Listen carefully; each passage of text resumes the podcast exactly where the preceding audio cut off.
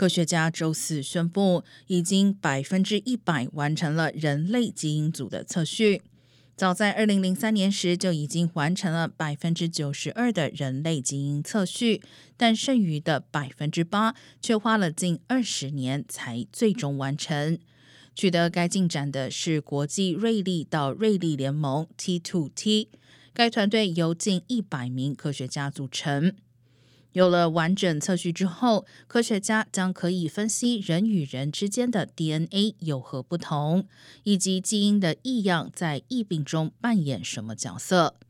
乐观估计，在未来十年内，个体基因测序将成为体检的一个常规项目，成本将能控制在一千元以下。